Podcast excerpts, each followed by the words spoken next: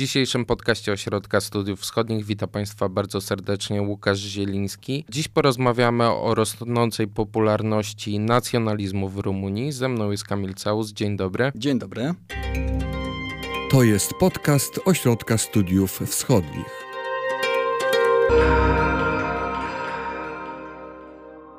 Ostatnio z Kamilem nagrywaliśmy materiał o nostalgii Rumunów e, wobec władzy Czałszewsku. To jest bardzo ciekawe w tym kraju, że mimo tej nostalgii do Czałszewsku rośnie popularność partii nacjonalistycznej AUR. Na początku była traktowana jako marginalna partia, której w ogóle nie wróżono sukcesów w wyborach, nie pojawiała się w sondażach i nagle zdobywa 9%. Skąd się w ogóle wzięła ta partia? AUR to jest partia bardzo młoda, jeśli chodzi o samą partię, samą strukturę partyjną. To jest partia, która się pojawiła na rumuńskiej scenie politycznej w XIX-XX roku tak naprawdę. I to jest konglomerat, to jest zbiór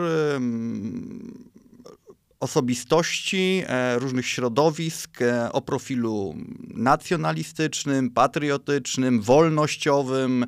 Mm, e, są tam też bardzo, bardzo, bardzo silnie się wybijające środowiska unionistyczne, czyli te, które opowiadają się za mm, zjednoczeniem Rumunii z Republiką Mołdawii. Mamy tam środowiska związane z kościołem prawosławnym w Rumunii, takie, takie tradycjonalistyczne, prorodzinne. To jest generalnie miks. Tam naprawdę możemy znaleźć osoby, a także osoby, które bardzo mocno promują wartości liberalne w rozumieniu liberalnej, liberalnej gospodarki. Tak?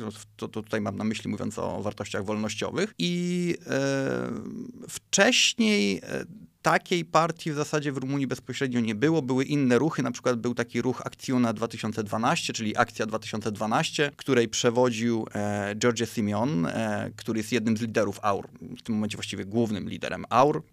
On sam się wywodzi ze środowisk no, kibicowskich mm, i był znany przez, przez wiele lat właśnie jako główny promotor idei zjednoczenia Rumunii z e, Mołdawią. E, ta nazwa e, Akcjona 2012 się odnosi do roku, no to znaczy po prostu działanie 2012, akcja 2012, się odnosi do roku 1812, kiedy to Besarabia, czyli to terytorium, na którego terenie dzisiaj znajduje się Republika Mołdawii, zostało oderwane od gospodarstwa mołdawskiego, które po zjednoczeniu w połowie XIX wieku z Wołoszczyzną utworzyło Rumunię. Jedno z tych środowisk. Drugie takie mocne środowisko to Claudio Tyrziu, który jest przedstawicielem takiego bardziej skrzydła właśnie prawosławnego, odwołującego się też do tradycji prawicy, no można powiedzieć, że też skrajnej prawicy rumuńskiej tak naprawdę. Chodzi o okres dwudziestolecia międzywojennego. Tak właściwie wygląda ten konglomerat. Do niego jeszcze w roku 20 e, doszły środowiska, e, no powiedzmy na tej fali wolnościowej, środowiska antykowidowe. To znaczy antykowidowe w rozumieniu także antyszczepionkowym, ale też opowiadającym się za wolnością wyborów, kwestii szczepień chociażby, tak? Tam była taka pani senator e, Szoszołaka,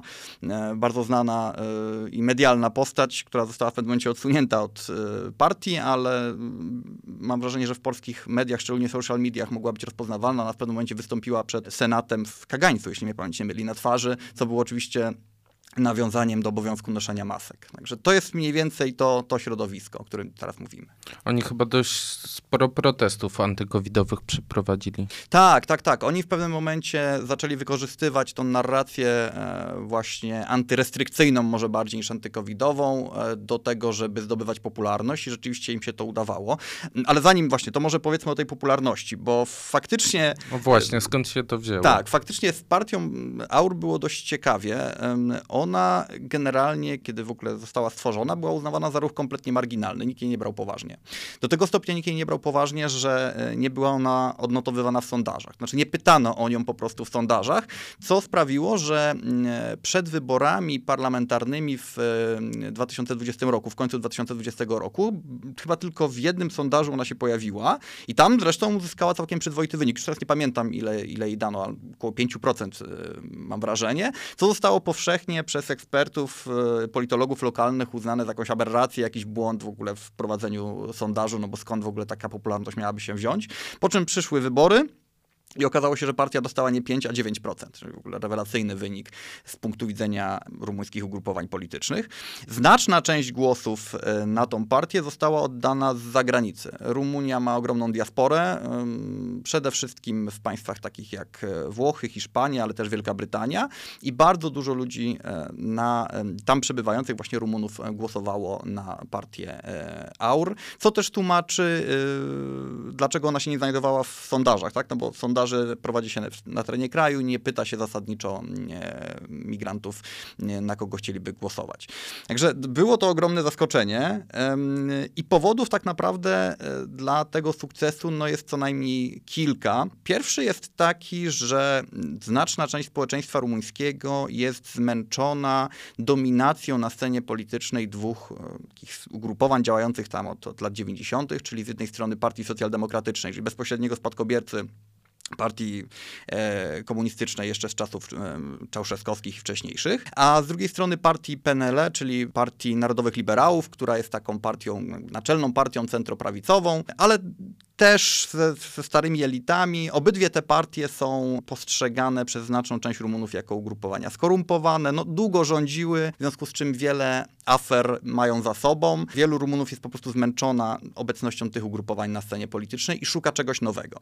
I teraz w pewnym momencie, to było bodajże w roku 2015, pojawiła się taka partia antysystemowa na rumuńskiej scenie politycznej, która oferowała elektoratowi coś nowego i była to partia USR, czy też USR, wymowa jest rumuńska tych, tego skrótu. I to jest taka partia e, antykorupcyjna, antysystemowa właśnie, złożona z, e, przede wszystkim z ludzi młodych, albo ewentualnie z ludzi, którzy mają starszych, ale mających doświadczenie w strukturach europejskich, jak chociażby Dacian Ciolosz, który w pewnym momencie był nawet premierem Rumunii. To ugrupowanie, e, oprócz walki z korupcją i właśnie wyrwania władzy z temu staremu układowi, no obiecywało dawało też e, nową jakość na, na, na rumuńskiej scenie politycznej. Problem jest tylko taki, że to jest partia, e, no, mówiąc językiem polskiej polityki, e, zorientowana na młodych ludzi z, wykształconych z dużych ośrodków miejskich. Tak? Generalnie partia miejska, partia, która jest, może być popularna właśnie wśród tego elektoratu, natomiast zdecydowanie nie wzbudza zainteresowania ani zaufania mm, mieszkańców mniejszych miejscowości, nie wzbudza zainteresowania też często właśnie y, ludzi, którzy opuścili Rumunię, ponieważ musieli podjąć pracę za granicą. E, więc tutaj była, tutaj była pustka po tej stronie rumuńskiej sceny politycznej. I Aur e, tą pustkę zapełnił. To znaczy był partią, która wyszła, która powiedziała, że ten stary układ polityczny jest skompromitowany. To są ludzie, którzy y, doprowadzili między innymi właśnie do tego, że tak wielu ludzi musiało Rumunię opuścić, to są miliony ludzi, którzy wyjechali z Rumunii w e, ostatnich latach. To jest też partia, która bardzo silnie grała na takich nutach godnościowych, no jak to partia tak o profilu nacjonalistycznym czy patriotycznym. I to jest druga nóżka tej odpowiedzi na pytanie, skąd taka popularność e, partii AUR. Generalnie Rumuni mają poczucie, i mówiliśmy o tym między innymi właśnie w podcaście poświęconym e, Czałszewsku, pewnej pewnego niedocenienia w Unii Europejskiej. Są sondaże, które wskazują, że znaczna część Rumunów, ponad połowa uważa się za... obywatele. Dokładnie, za obywateli drugiej kategorii w Unii Europejskiej, co wynika z szeregu przyczyn. No, po pierwsze z pewnych stereotypów na temat Rumunii, które funkcjonują w Unii Europejskiej, no, z tej świadomości, że Rumunia jest jednym z najbiedniejszych państw Unii Europejskiej wraz z, z Bułgarią, ale także z tego, że Rumunia e, od lat czeka na to, żeby zostać przyjęta do strefy Schengen i nie jest do niej przyjmowana no, w zasadzie z przyczyn politycznych. E, Rumunia jest też objęta takim specjalnym mechanizmem unijnym, który, który CVM tak zwanym, który e, monitoruje mm, reformy wymiaru sprawiedliwości, czy stan wymiaru sprawiedliwości w tym kraju, co też było takim warunkiem wstępnym do przystąpienia tego kraju do, do Unii Europejskiej, w związku z tym musi składać regularne raporty przed Komisją Europejską. No generalnie Rumuni mają właśnie takie poczucie, że, że, że mogłoby być lepiej, jeśli chodzi o ich pozycję w strukturach unijnych i to też im Aur dał. Aur wyszedł y, do nich i powiedział, że wy macie rację, że y, rzeczywiście Unia Europejska zachowuje się nieuczciwie. My y, jesteśmy dumnym narodem z ogromną historią, tak, ciągnącą się do czasów Imperium Rzymskiego. Jesteśmy, my mamy rację jako naród, jeśli chodzi o naszą tradycję, naszą kulturę, nasze przywiązanie do religii, bo to też jest ważne, tak? Rumuni są jednym z najbardziej religijnych narodów Unii Unii Europejskiej. Już nie chodzi o to, jak ta religijność się przejawia, ale jest to dla nich ważne, tradycja, prawosławie jest dla nich ważna, są takim społeczeństwem raczej dość konserwatywnym. Ta partia, e, tej części właśnie elektoratu, która była niezadowolona z dotychczas funkcjonującego układu politycznego, dała, dała tym ludziom no właśnie jakąś reprezentację polityczną.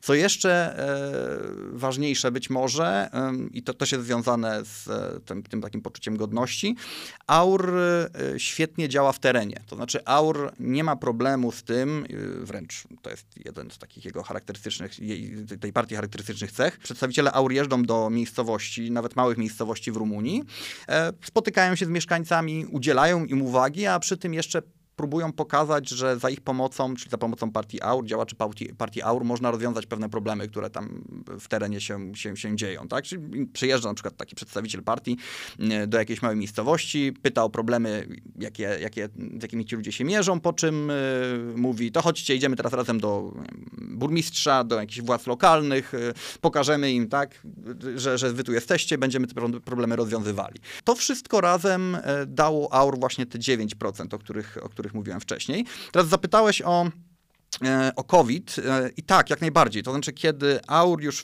wszedł do parlamentu, zaczął bardzo mocno też wykorzystywać tą narrację właśnie, mm, bo to był ten moment, kiedy pojawił się ochrony szczepionki. praw obywatelskich. Tak, dokładnie, ochrony praw obywatelskich, grając na tych nutach, e, na tych nutach wolnościowych. Znaczy, to było wygodne, bo to, to trafiało do, do znacznej części elektoratu generalnie głosującego na Aur. Zarówno do tych, którzy w ogóle byli denialistami covidowymi, uważali, że covidu nie ma, jak i do tych, którzy uważali, że to jest jakiś spisek, czyli takiego no, no, takiego specyficznego elektoratu, jak i do tych, którzy uważali, że nie, no w porządku, no COVID jest, tak, tak, wszystko jest, wszystko jest tak, jak mówią, ale jednocześnie nie chcemy, żeby narzucać nam obowiązek szczepień, nie chcemy, żeby narzucać nam obowiązek noszenia maseczek, nie chcemy, żeby ograniczać nam e, na przykład prawo do prowadzenia biznesu, tak, zamykać nasze lokale, nasze restauracje, bo to przecież uderza w gospodarkę, czyli wszyscy od sceptyków e, przez e, osoby, które po prostu traciły na COVID ze względów gospodarczych, na ograniczeniach covidowych, wszyscy mogli się do aur odwoływać i na aur głosować. Tak? A jeszcze do tego wszystkiego dochodziły osoby, które silnie związane są z kościołem prawosławnym, które uważały, że ograniczenia covidowe no, uderzają także w nich, no bo przecież tak, nie mogą na przykład pójść do cerkwi, czy pewne e, tradycje, czy zwyczaje są ograniczane ze względu na to, że przepisy antykowidowe e, no, blokują, tak, nie wiem, jakieś duże zgromadzenia na przykład publiczne związane ze świętami.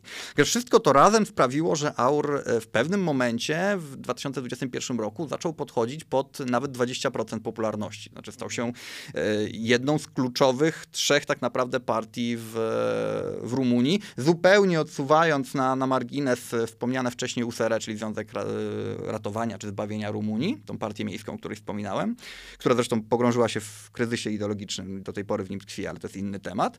E, no i tak to, i tak to wyglądało. W Mołdawii jest filia partii AUR.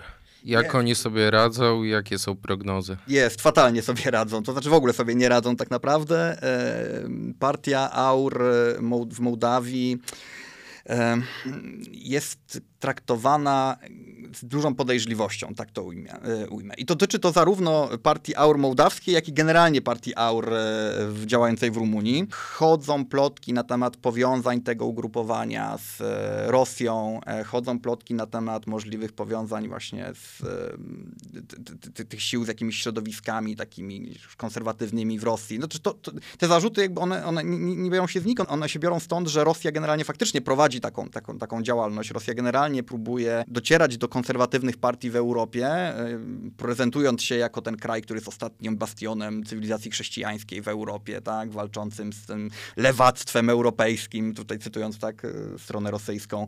E, więc, więc to, stąd się, to stąd się bierze. Do tego generalnie partie unionistyczne w Mołdawii, bez względu na to, że około 35, nawet 40% Mołdawian w tej chwili popiera zjednoczenie ich kraju z Rumunią, są traktowane z pewną ostrożnością, dlatego że ich działalność ma wpływ destabilizacyjny czy destabilizujący na scenę polityczną w Mołdawii. Więc jakby Rosja tradycyjnie wspiera partie unionistyczne, nieoficjalnie często mm, w Mołdawii, to jest, to jest oczywiste i dlatego każda taka partia unionistyczna jest postrzegana jako no, potencjalnie mogąca być powiązana z e, Federacją Rosyjską. Zresztą te same zarzuty wobec AUR formułowane są w samej Rumunii przez jej przeciwników, no i szczególnie silne stały się po wybuchu wojny, pełnoskalowej wojny rosyjsko-ukraińskiej. w styczniu tego roku e, Simeon ze swoimi poplecznikami wdarli się do ratusza miejskiego w Timisoarze. Tak, tak, tak, w Timisoarze. O co tam chodziło właściwie i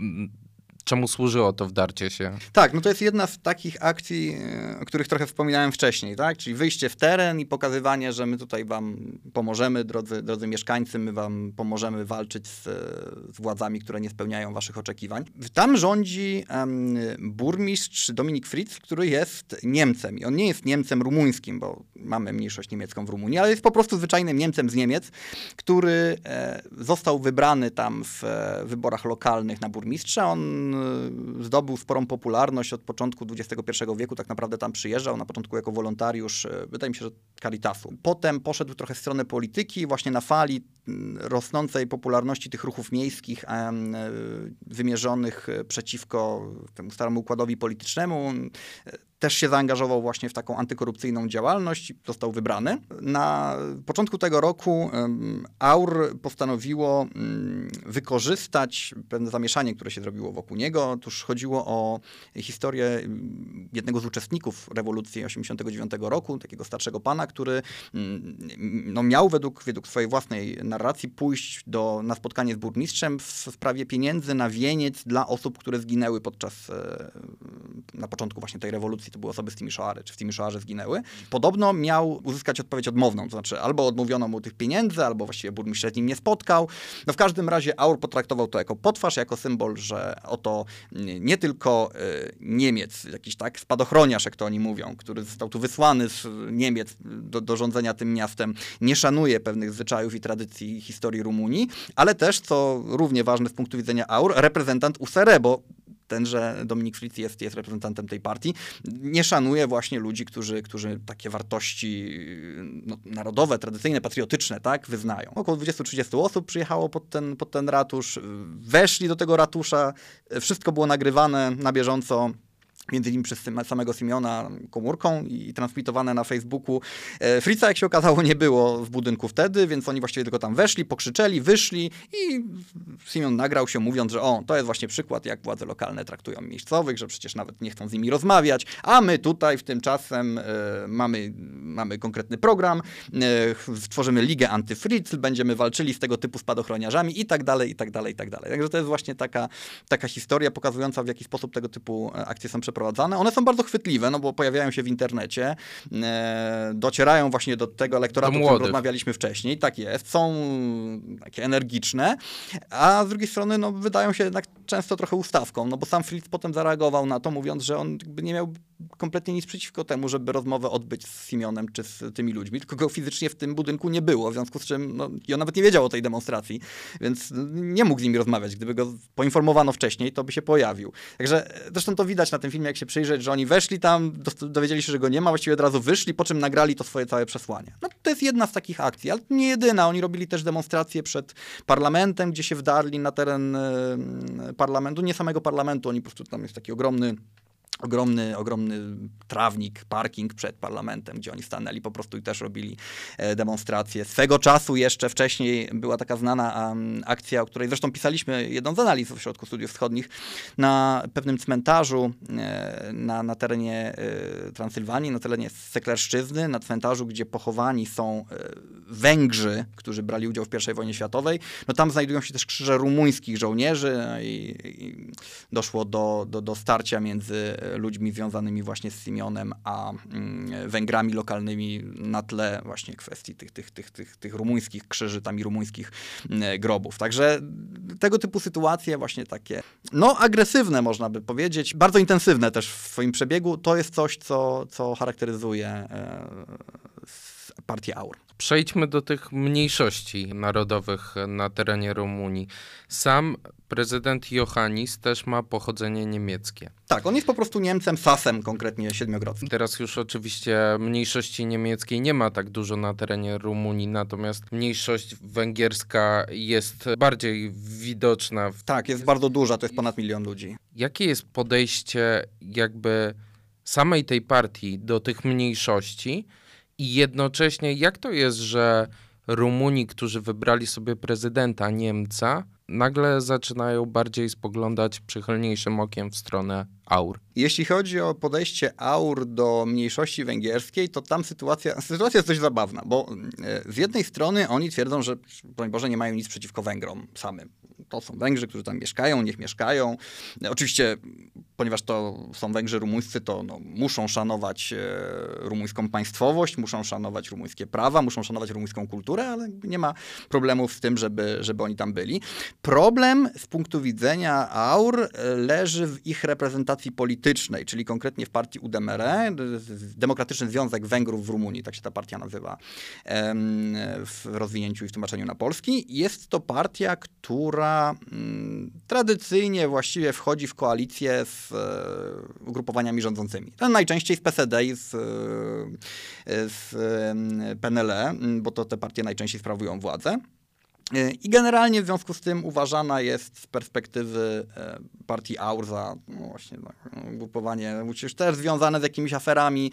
E, a co jeszcze ważniejsze, jest postrzegane jako ugrupowanie, które reprezentuje interesy nawet może nie tyle Węgrów e, rumuńskich, co Węgier jako państwa węgierskiego. Rzeczywiście UDMR ma związki z Fideszem, coraz mocniejsze związki z tą partią węgierską. Nie jest tajemnicą, że Fidesz wspiera mm, bardzo mocno y, UDMR, że kiedy na przykład odbywają się wybory, to, to, to, to, płynie z, Budapesztu taki komunikat do Węgrów rumuńskich, że no, to jest ta partia, na którą powinniście głosować i tak dalej, i tak dalej.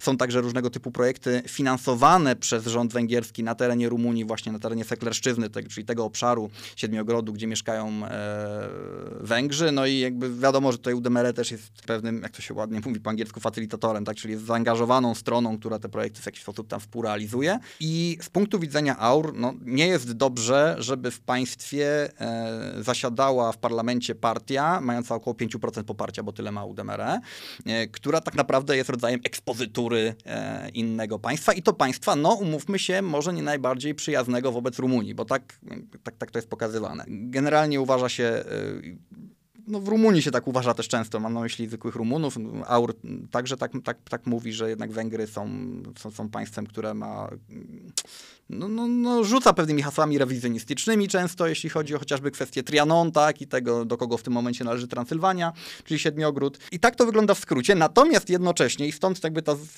zabawność tej sytuacji, jednocześnie Aur, a w każdym razie sam Simeon, jest pod ewidentnym wrażeniem e, Wiktora Orbana. Sam zresztą parę razy powtarzał, że on chciałby być takim rumuńskim Wiktorem Orbanem e, i że tyle, o ile z Węgrami, e, no Rumunię wiele dzieli, to znaczy dzieli w tym sensie właśnie chociażby, że e, istnieje pewien konflikt historyczny dotyczący mniejszości, czy dotyczący mm, przynależności e, Siedmiogrodu, e, czy też istnieje kwestia właśnie praw mniejszości węgierskiej w Rumunii, no bo Węgrzy chcieliby, i to mówię zarówno o Budapeszcie, jak i o Węgrach rumuńskich, chcieliby autonomii czego, czego im stanowczo się w Rumunii odmawia, no to sam program polityczny e, partii, partii rządzącej na Węgrzech, konserwatywny, taki sceptyczny wobec Unii Europejskiej, to jest coś, co jak najbardziej się e, Simeonowi podoba i to jest coś, co jak najbardziej Aur chciałoby emulować, chciałoby kopiować. A jeśli chodzi o kwestię e, Johannisa i tego, że Rumuni wybrali sobie na prezydenta Niemca, a jednocześnie mamy do czynienia z wzrostem nastrojów nacjonalistycznych, to no, po pierwsze pierwsze, to, to nie są pewnie te same elektoraty, ale po drugie, to, to się nie kłóci w jakiś większy sposób. To znaczy, generalnie rzecz biorąc, po pierwsze, Niemcy mają w Rumunii bardzo dobrą markę, bardzo dobrą opinię. Niemcy są e, uważani za, no w zasadzie współtwórców państwa rumuńskiego. Czy to wynika z kilku przyczyn. Po pierwsze, ci Niemcy transylwańscy, Niemcy siedmiogrodcy, czyli Sasi w zasadzie przede wszystkim, chociaż to nie są tylko Sasi, bo tam są i Niemcy banatcy, Szwabowie i tak dalej, i tak dalej. No ale to jest ten naród, który Transylwanię urbanizował. Jeszcze w XII wieku tak naprawdę oni się tam pojawili. Oni budowali te słynne y, kościoły warowne, czy też miasta skoncentrowane właśnie wobec, wokół kościołów. Generalnie oni mają taką łatkę y, właśnie narodu zorganizowanego, narodu, który potrafił ucywilizować na swój sposób tak naprawdę Transylwanię. Rumunia jako państwo w połowie XIX wieku tak naprawdę współtworzyła, czy w pewnym sensie tworzyła, jeśli na to tak spojrzymy, e, dynaст, dynastia e, królewska, jedyna dynastia królewska rządząca Rumunią, e, Hohenzollernów, Sigmaringenów, czyli generalnie dynastia niemiecka. Tak? Król Karol I, który tą dynastię rozpoczął, był Niemcem i król Michał I, no, który był ostatnim królem Rumunii, bo to został odsunięty od władzy przez komunistów po II wojnie światowej, też był, czy pochodził z tej dynastii. W związku z czym jakby te, te relacje z Niemcami rumuńskie, one są, one są dość bliskie, ciepłe. Niemcy są elementem takim narodowym, który współtworzył Rumunię. Trudno jest Rumunom argumentować na poziomie politycznym, że słuchajcie, nie głosujcie na niego, bo to jest Niemiec. Próbowano to robić na przykład podczas wyborów prezydenckich, no ale to nie było jakieś, nie spotkało się z jakimś wielkim zainteresowaniem. Tak? Prezentowano, nie, nawet były takie memy, gdzie prezentowano Johannisa, nie wiem, w jakimś hełmie niemieckim e, w Pickelhaubie, tak? czy w e, mundurze Wehrmachtu, chyba nawet takie rzeczy się zdarzały. To nie działa, wręcz przeciwnie, używano podczas kampanii, promując Johannisa, używając, używano haseł Rumunia dobrej roboty, mniej więcej w tłumaczeniu by to chyba e, brzmiało, co było takim właśnie nawiązaniem, tak, że mamy tutaj Niemca, prezydenta, który jako Niemiec, zorganizuje wiadomo, zorganizuje, robotę. ułoży wszystko tak, jak należy. Zresztą y, sam Johannis miał też świetny background pod tym względem, bo on był wcześniej przez wiele lat burmistrzem Sybina, y, pięknego siedmiogrodzkiego miasta, które właśnie bardzo wypiękniało za jego czasów, które się rozwinęło. Rumuni mieli poczucie, że jeżeli tego człowieka dopuścimy do władzy w e, pałacu w Kotroczeni, czyli w pałacu prezydenckim w Bukareszcie, to on nam taki Sybin urządzi w całym kraju. Jakby stąd to się wzięło. Także to się, to się z jednej strony nie gryzie, a z drugiej strony często są to też po prostu trochę inne elektoraty, szczególnie już teraz, bo Johannis, kiedy był wybierany, był uważany za człowieka spoza systemu, teraz raczej jest już uważany za jak najbardziej element tej, tej właśnie układanki pesedowsko-penelowskiej, e, szczególnie od czasu, jak dopuścił do powstania koalicji obecnie rządzącej, która jest właśnie koalicją tych dwóch partii, ale to już jest temat na zupełnie inną historię. Czy po pełnoskalowej inwazji Rosji na Ukrainę i czy popularność partii AUR spadła? Spadła z dwóch przyczyn. Po pierwsze właśnie ze względu na tą inwazję i zaraz powiemy dlaczego, a po drugie dlatego, że skończył się wraz z inwazją mniej więcej, tak, bo to mniej więcej ten sam moment skończyła się oficjalnie pandemia, zaczęto likwidować obostrzenia. Tutaj po prostu paliwo napędowe, napędowe tak, z, dla, dla tej narracji aurowskiej się skończyło, no bo już nie można było robić, organizować demonstracji tak, antyszczepionkowych czy, czy, czy, czy antyrestrykcyjnych, no bo ich po prostu już fizycznie nie było. Natomiast jeśli chodzi o konflikt rosyjsko-ukraiński, to rzeczywiście sytuacja była dość złożona, bo AUR nie jest partią prorosyjską, na pewno nie, mimo że to im się czasem zarzuca na miejscu, natomiast ma taki stosunek do Rosji... Hmm, jakby to ująć? Rosja jest jednoznacznie oczywiście zagrożeniem dla Rumunii, historycznie, z punktu widzenia historycznego po prostu. Jest zagrożeniem, należy na nią uważać, należy generalnie się przed nią być w stanie obronić, dlatego na przykład obecność w NATO jest jak najbardziej z punktu widzenia aur bezdyskusyjna, tutaj nie ma co do tego wątpliwości. E, ale e, taka Ukraina na przykład, to też nie jest szczególnie przyjazne państwo. I samo AUR bardzo często podnosiło właśnie, znaczy to, to z perspektywy AUR, tak, mówię, że nie jest przyjazne państwo. Samo podnosiło przede wszystkim kwestię mniejszości e, rumuńskiej na Ukrainie, która jest duża, ale która jest, i mówiliśmy o tym też w innych podcastach, która jest podzielona w tym sensie, że Ukraina uznaje część mniejszości rumuńskiej za mniejszość mołdawską, a mniejszą część mniejszości rumuńskiej za mniejszość rumuńską de, de, facto, tak? Co jest z punktu widzenia AUR w ogóle jakąś aberracją, no bo AUR, jak i większość Rumunów, no ale AUR już szczególnie uważa, że nie ma w ogóle czegoś takiego jak naród mołdawski, wszyscy to są Rumuni i w związku z tym są jedną z największych grup etnicznych, trzecią właściwie co do liczebności grupą etniczną na Ukrainie, powinni mieć prawo do nauki języka rumuńskiego. AUR bardzo mocno protestuje e, przeciwko mm, e, tym regulacjom, które Ukraina wprowadza od kilku lat, tak ograniczającym chociażby mm, zakres nauki języka e, mniejszości etnicznych. I to sprawia, że z punktu widzenia AUR no, Ukraina jest takim państwem no, właśnie raczej problemowym, tak? Znaczy, w którym, którym okej, okay, no, któremu możemy tam jakoś kibicować, ale y, które przede wszystkim powinno zapewnić, zagwarantować naszej mniejszości odpowiednie prawa i dopiero potem my ewentualnie będziemy mogli rozważać jakąś pomoc dla nich większą. AUR raczej y, jednoznacznie opowiada się na przykład przeciwko y, wysyłaniu broni na Ukrainę, AUR niechętne jest jakimkolwiek, jakimkolwiek tam wspieraniu zbyt mocnemu politycznemu Ukrainy. Kiedy prezydent Wolodymyr Zełański przemawiał przed parlamentem rumuńskim, oczywiście zdalnie, co, co, coś, co w końcu też miało miejsce, George Simeon dość na pokaz chodził po całej sali parlamentu, kręcąc po kolei różnych, różnych posłów, zapytując ich o różne rzeczy związanych, związane z przemówieniem e, Załęskiego. To wszystko razem sprawiło, że pewna część elektoratu rumuńskiego, która wcześniej głosowała na AUR, zaczęła się jednak zastanawiać, czy, czy ta partia to jest odpowiedni wybór, bo poparcie dla Ukrainy w Rumunii mimo wszystko jest dość duże. Nie jest takie duże jak w Polsce, ale mimo wszystko jest dość duże. Rosja jest jednak uważana za państwo agresora, Rosja jest uważana za państwo, które trzeba za wszelką cenę powstrzymywać, bo jeżeli nie, to Rumunia może być kolejnym państwem, które zostanie zaatakowane, więc Ukraina jako ten kraj, który de facto broni Rumunii i innych państw Europy Środkowej przed agresją rosyjską, no, no powinna być wspierana tak naprawdę.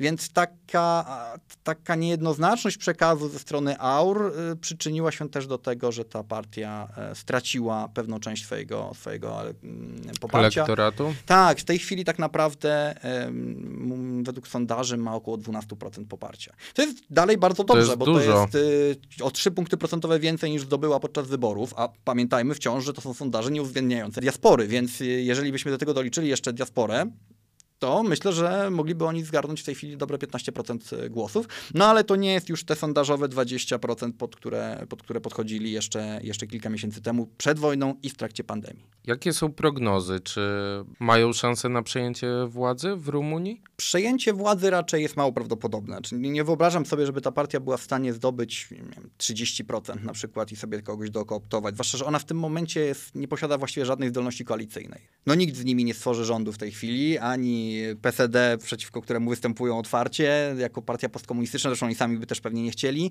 ani PNL, które, z, które, z którego punktu widzenia AUR jest y, partią, która im odbiera de facto elektorat. No Węgrzy, y, rumuńscy tym bardziej nie, nie stworzą z nimi koalicji, więc, y, więc trudno sobie wyobrazić, żeby oni mieli taką, taką zdolność, ale poparcie rosnąć im wciąż może, szczególnie, że teraz mamy, mimo że skończyła się pandemia, jest wojna rosyjsko-ukraińska, która no, uderzyła trochę w poparcie, to na samej scenie politycznej rumuńskiej mamy sytuację dla AUR dość dogodną. Powstała całkiem niedawno koalicja, o tym też pisaliśmy zresztą w ośrodku, koalicja mm, PSD-PNLE, czyli centroprawicowo-lewicowa, która jest postrzegana przez dużą część Rumunów jednak jako pewnego rodzaju zdrada. To znaczy, szczególnie y, dla y, właśnie elektoratu centroprawicowego czy prawicowego, wejście w koalicję z partią postkomunistyczną, która jeszcze w między rokiem 2015, przez roku 16, 17 i tak dalej, no była uważana za po prostu jakąś symbol, największy symbol korupcji w tym kraju. Tam, tam cała historia z, Liv,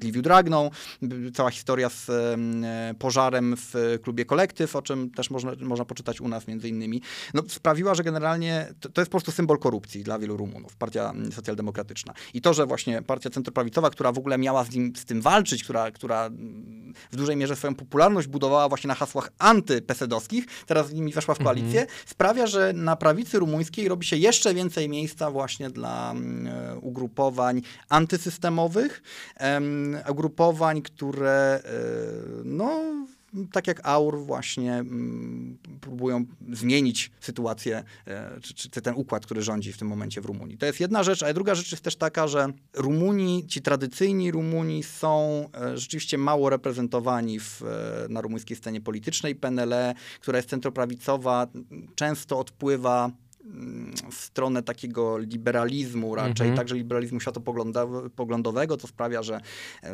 no właśnie ci, ci tacy tradycyjni, konserwatywni Rumuni e, czują się po prostu niereprezentowani i to też dodatkowo pozwala na to, że e, pozwala aur na, na, na, na, na odbieranie im głosu. I tu stawiamy kropkę. Bardzo Ci dziękuję za rozmowę. Zachęcamy Państwa do subskrypcji naszych kanałów na YouTubie. Analizy Kamila możecie przeczytać na swwaw.pl. Dzięki jeszcze raz. Dzięki serdecznie. Wysłuchali Państwo podcastu Ośrodka Studiów Wschodnich. Więcej nagrań można znaleźć na stronie www.osw.waw.pl.